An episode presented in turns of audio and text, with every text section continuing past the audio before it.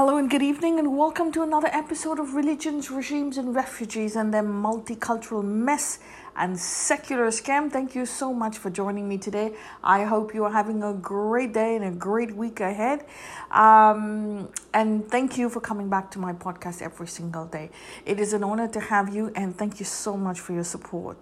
So, uh, today we're going to do something that um, I um, was asked a question. Well, not me, it was a general question.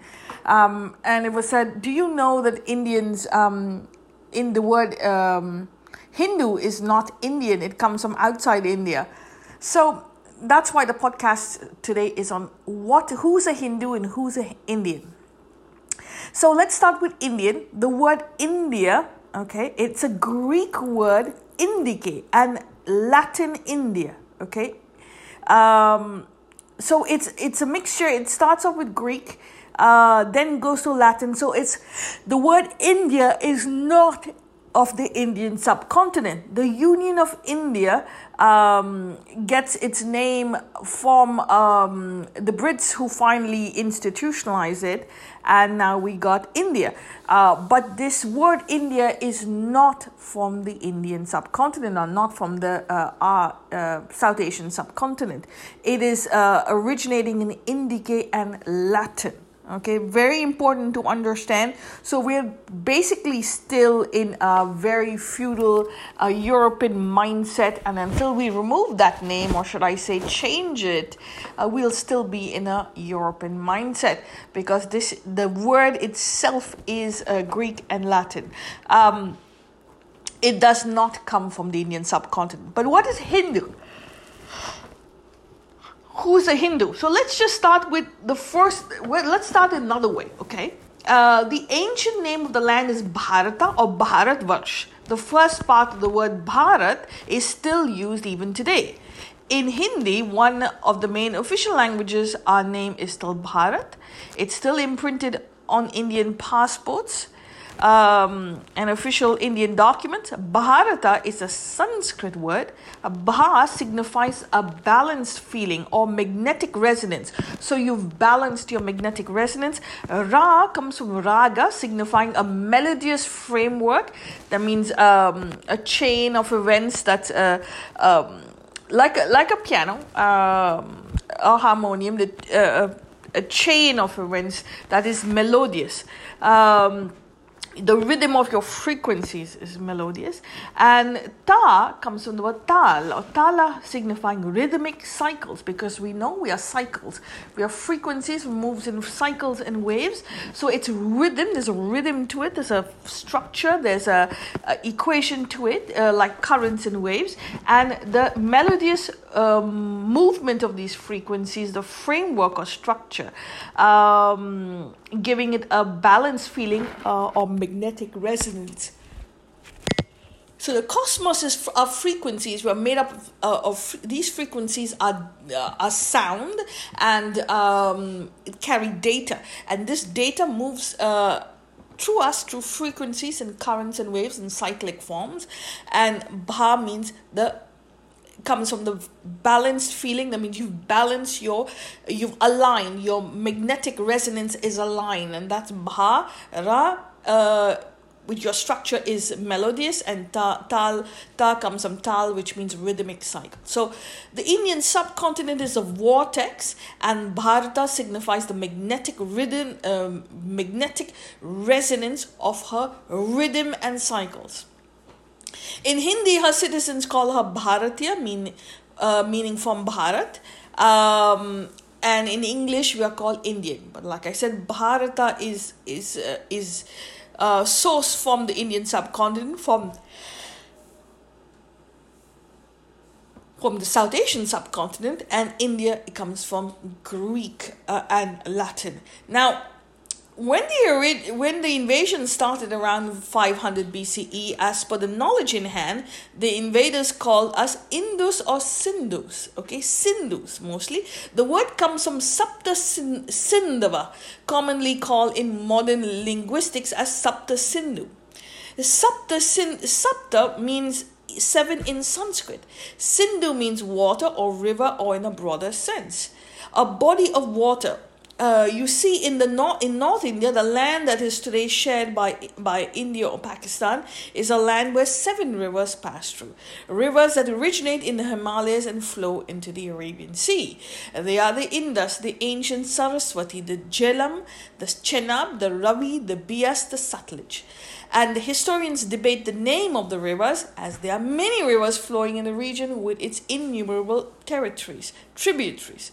The Persians and the Greeks were first in history that is known to us to come through the Hindu Kush mountains.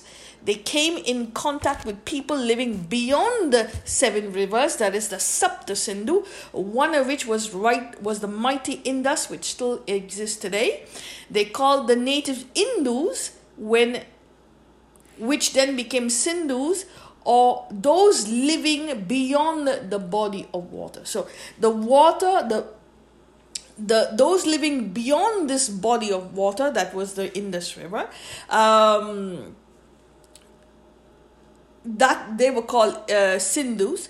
Uh, the Arabs who came later could um, post 711 AD could not pronounce the alphabet S and that became Hindus. Okay, so actually, it the word Hindus comes from Sapta Sindhava, uh, or Sapta means seven, and Sindhu means river, or in a broader sense, a body of water. Now, remember, the Indian subcontinent is surrounded by water. We are uh, surrounded uh, in the north by Himalayas, the waters from the Himalayas, the Arabian Sea, the Indian Ocean, and the Bay of Bengal. And India is a land of rivers. Now, most of the rivers are drying up or dried up because we got so many people, but it's a land of rivers. So, yes, it is important to understand that we are surrounded by water. So, it's important to understand we are vortex. Water is energy and it roams in, it moves in cycles below the surface of the earth, and that energy um, dictates who we are because we are an energy field and the movement of the water and the energy below the surface of the earth de- um, defines who how the energy moves on top so when we say the currents that form our waves, this is what we mean. Um, and Atwa means all that lies in between, or uh, Hind, that means the water, all that lies in between the bodies of water. From that you get Hindutva, and from prior to that was Sindhva, that means beyond the water, beyond uh, the bodies of water, the layers and the layers of water, the um, um, the um, the currents that form our waves. So now let's go back to Sapta Sindhu, the seven rivers or seven bodies of water. In a broader sense, it also means the entire land that is the Indian subcontinent, also known as Bharata, which lies surrounded by water. So, like I said, in the north you have the seven rivers, her tributaries. In the south we have the Indian Ocean, the Bay of Bengal, and the Arabian Sea. Uh, so we are surrounded by water or Sindhu. Water is a very important uh, part of Indian life, but more importantly, water is a good conductor of energy. If we are surrounded by water, it makes the entire subcontinent a high energy field. The Vedas, the ancient scriptures, are also all about our cosmic energy and our connection to it. So, therefore, that the Vedas were bought by foreign invading Aryan invaders as um, it, it, it's really stupid and ignorant. Water, as mentioned earlier, is a very good conductor of energy. Hence, our ancient texts and epics are called Mahabharata. Maha means great, Bharat means land. Um, so, we are a great land because the energy field that we sit on. The people of this land are blessed by the ability to rejuvenate themselves with water resources, um, and this will lead to greater ability in using and enhancing our electromagnetic field and the molecular makeup to its maximum, thus producing the best results and the ultimate outcome, or as I like to say, a golden outcome. In ancient times, she was called Swarna Bhumi. Swarna means gold, and Bhumi means land, so the land of gold. There was so much gold in India, jewels and diamonds, wealth that the world came to our doorstep to do commerce, to trade, and the Indian subcontinent was laden with gold. The reason for this was that the ancients were aware of our knowledge of our electromagnetic field. It works and how it works. But when the knowledge left us, we forgot the science. The ignorance and the disconnect from our source led to the poverty on the inside, which led to the poverty on the outside. Even today, Indians like gold, a modern day symbol of wealth. Today, however, it's just material without the knowledge of continuity and synchronicity. Although today we have lost our knowledge, we will still unfortunately stick to gold as a material symbol. As we have lost our knowledge over time, ignorance turned to poverty. This change to the turbulence and conflict it produced took our lives. Um, this um, and invading armies walked straight to the door of the subcontinent that we left open. Thus, they call us Hindus. The land that they occupied was still Hindustan. The suffix stan is a Sanskrit word meaning place. Hence, Hindustan was in was a land of the Hindus, it, where its inhabitants were called Hindustani. It's not a Persian word by long shot. Persian empires colonized areas around the Indus Valley civilization, which were dharmic and absorbed uh, the languages and heritage of the region. The term Hindus, Hinduism was not a religious term, nor were they people or followers of religion. Hinduism did not exist. There's no word Hindus or Hinduism nor Hindustan in any text. It was thus coined by the locals to explain the subcontinent to the refugees and invading armies who came from about the subcontinent. Uh, who came to they also came to the subcontinent those who came to the subcontinent did not understand who we were the concept of institutionalized religion from one book did not occur sometimes hindus um, hindu is used is a term used to denote the wider Hindic civilization up till the Far East. The modern concept of Hinduism is a collection of ancient Vedic knowledge, philosophies, history, architecture, archaeology, all culminating into who we are today. Um, it is not an invading culture or force like it's portrayed as in Abrahamic religions, but a great vortex of people of the planet who graced her shores and refugees who came to her for help and shelter. Unlike Abrahamic colonial empires who converted their feudalism into faith and religion. The people of Hindustan are allergic to the fact that if you want to convert a land and a history into religion, um, you, you can't. Uh, it's just that you're just trying to suit your ignorance. Um, so that's very important. So it's very important to understand the concept of Indians and Hindus.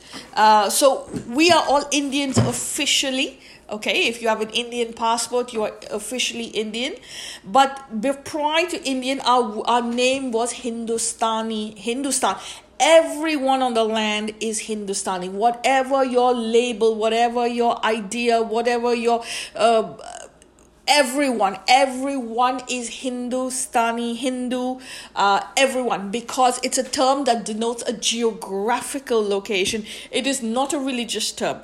Um, again very important to say uh, this this religious term this became a polarized religious term by the Indian National Congress. Started with the partition with Jinnah and um, and I think it was uh, one of the all, all India all India Muslim League people who wanted a separate who who talked about two two nation theory.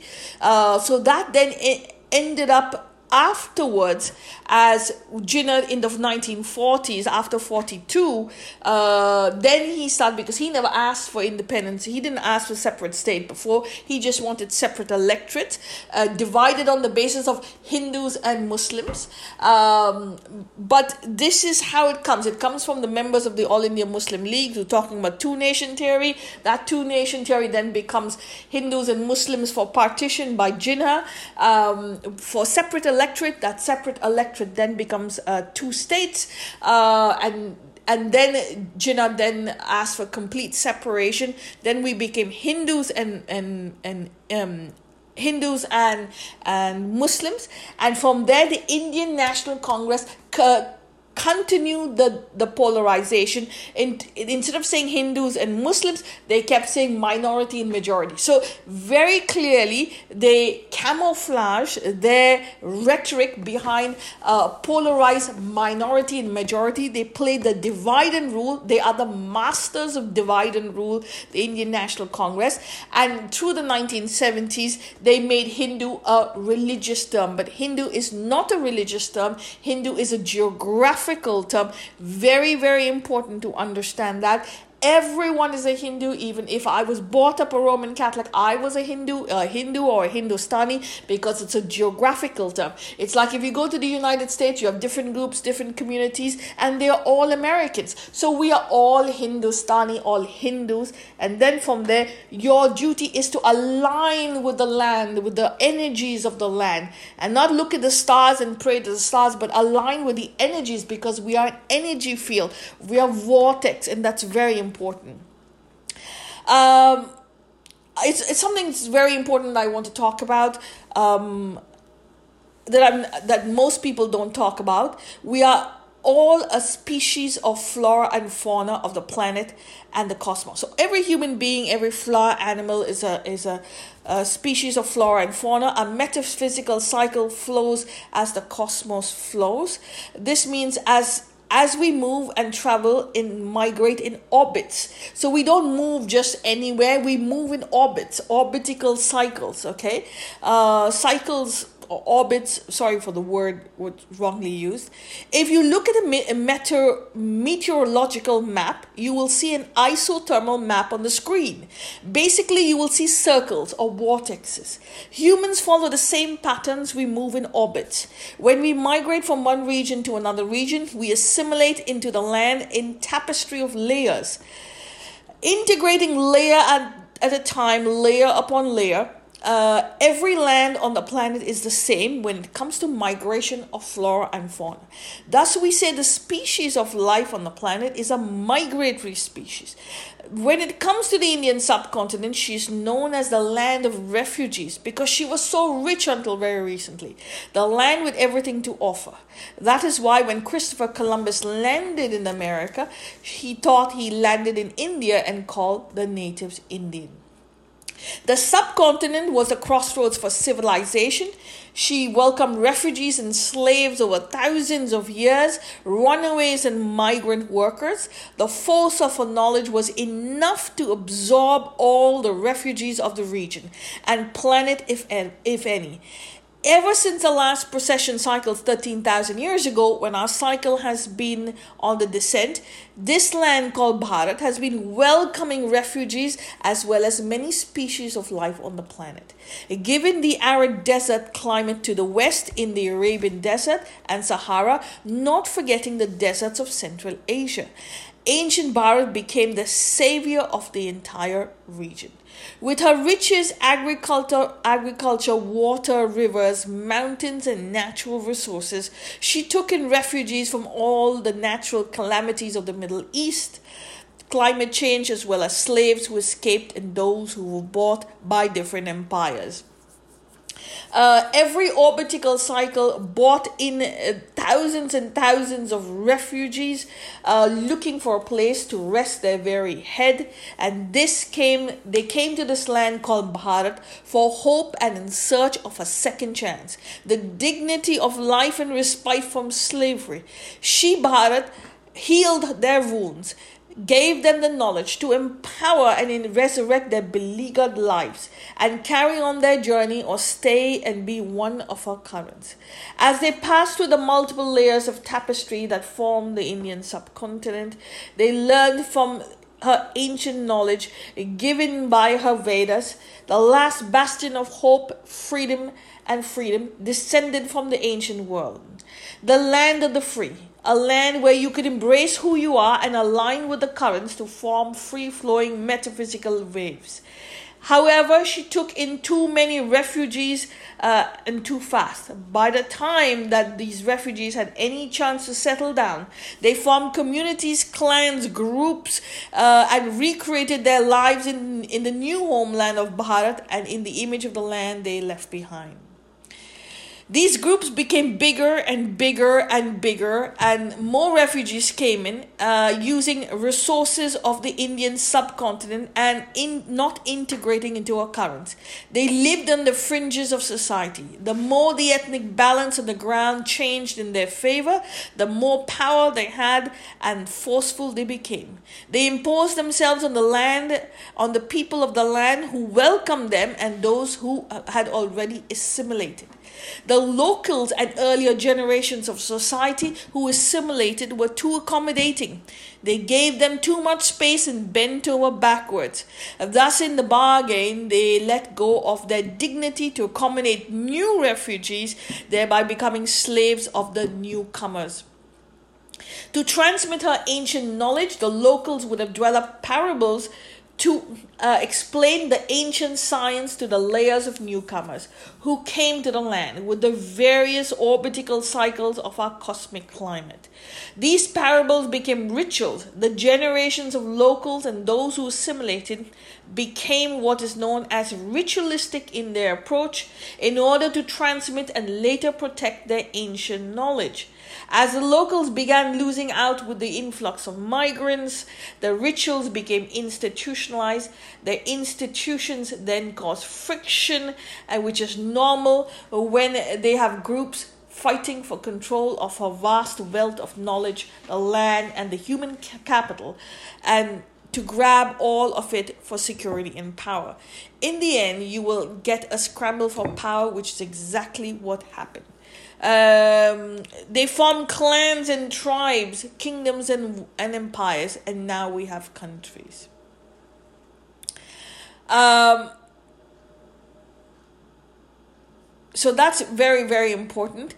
Um, now we know on the Indian subcontinent, um, with the drying up of the Saraswati River in, tw- in between 2200 and 1900 BCE, there was a migration in all directions to escape climate change.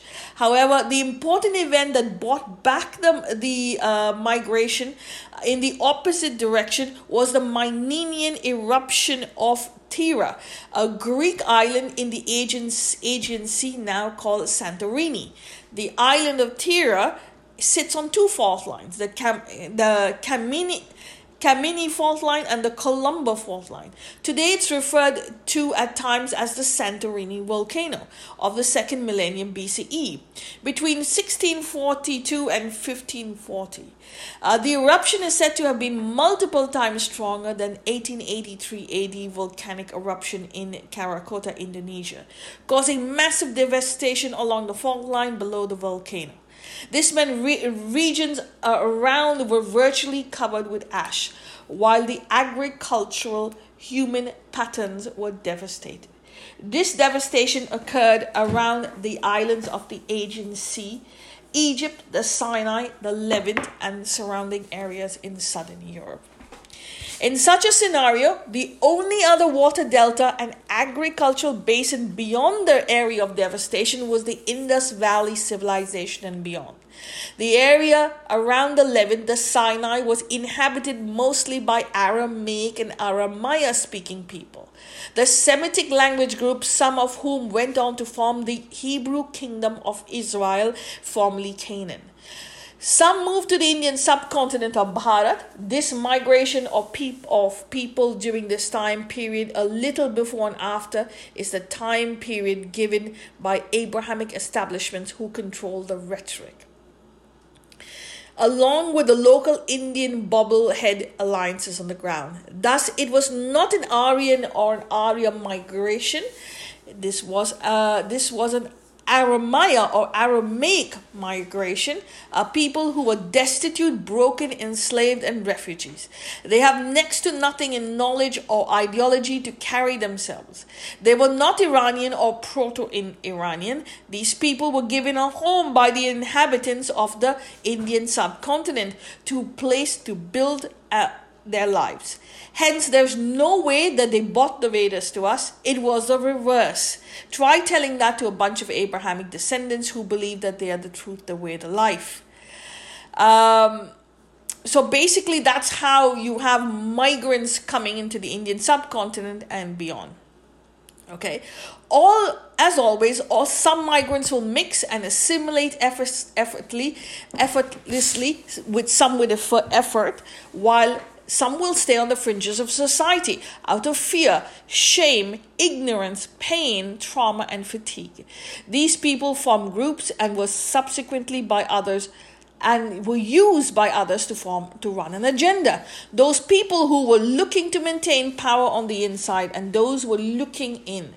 This is to recreate the power that they on native that they had on their native lands meaning they will try and maintain their labels their boxes their ethnic communities long and the longer they held on to their previous labels the longer they they held on to the hope of resurrecting their empires in their new homeland at the expense of the people who welcomed them. They forgot to say thank you for that second chance. They forgot to appreciate her ancient knowledge, as well as appreciate the work the ancestors of the land, those who walked on and walked her soil, created and sacrificed for her. They prefer to hold their noses in the air and pretend that they're holier than thou. As a result of which, if these migrants from former lands are never integrated fully into the currents and their waves produce high and low tides. Instead, they produce tsunamis of war, conflict, and terror. Uh, when the migrants and communities come to a land and disrupt the civilization on the ground by imposing their own feudalism, they are called invaders. When migrants and refugees go into the land and align with the existing civilization, they become one with and eventually become native. They have been in many invading armies that have invaded uh, Indian, the Indian subcontinent over the thousands of millennia. The most recent ones um, have been the ones and true and true feudal religions, colonial empires, and tides of Abraham. All blame the Hindu or those that have come previous generations and assimilated. Their goal was to dislodge the generations of locals who came before them, only to take them over. Their anger towards the Hindu was reminiscent of the ignorance of their own trauma inherited from the power struggle of the empires they left behind. The anger of the Hindu was institutionalized, still carries on till today, and under different labels. Hunger for power, land blind, blinded them, even though they were the ones into the with the begging bowl, asking for that second chance. There were some groups who would have come and assimilated, contributed to a new homeland, but at the same time kept their labels, ancient labels. As a result, every time the cycle turned, they still remained on the outskirts of or fringes of society and slowly crumbled and faded away. Um, so basically, um, the fact of the matter is, um, the fact of the matter is that even the British would say today the Aryan invasion theory is absolute rubbish. This theory would was used to keep the local people subjugated by the local Indian feudal establishment along with their British allies. Today, even the British do not believe it, but our no bobblehead Indian political establishment still holds on to it to intimidate the masses with shame and fear. Their only goal is to get rid of our Vedic heritage and replace it with Abrahamic communist Marxist ignorance.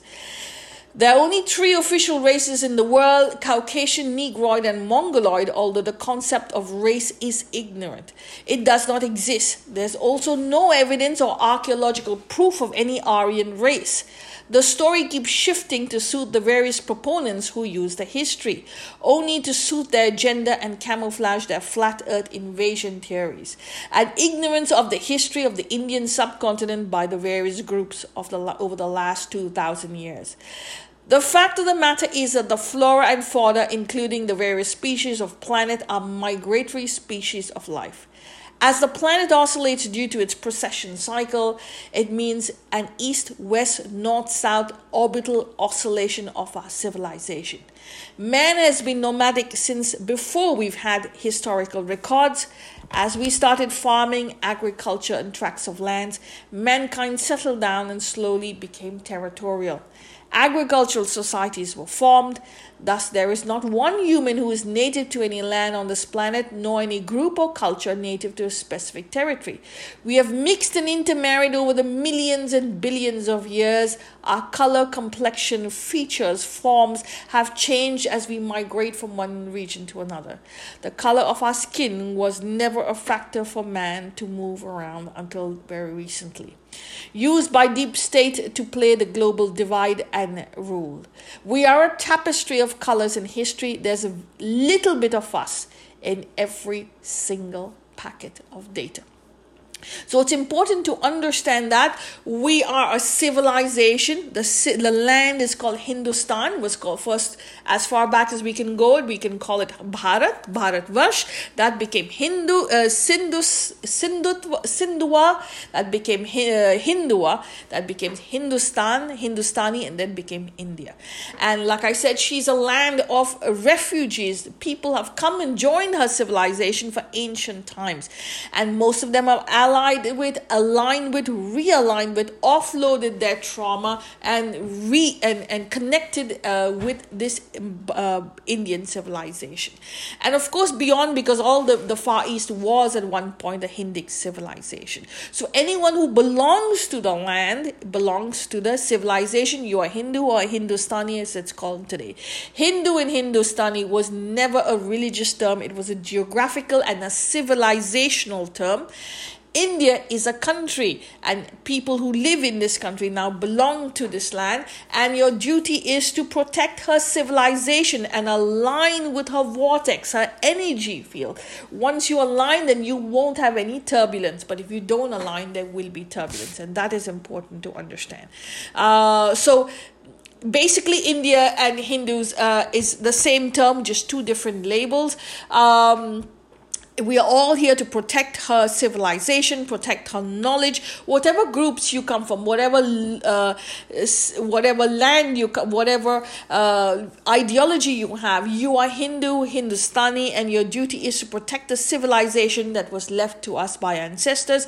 Even if you do not follow, you follow a different ideology. Once you align with the ideology, once you are aligned with the civilization, then you align one with it, and you are free from the turbulence, from the from the uh, uh, from the ignorance from the adharma and your duty is to the land uh, even though you pray to a creator whoever you want to call him your duty is to the land and that is dharma your dharma is to the land to maintain that land to maintain a civilization generation upon generation ally or align with the vortex, her energy that moves in cycles, and heal and leave that healing for a new generation.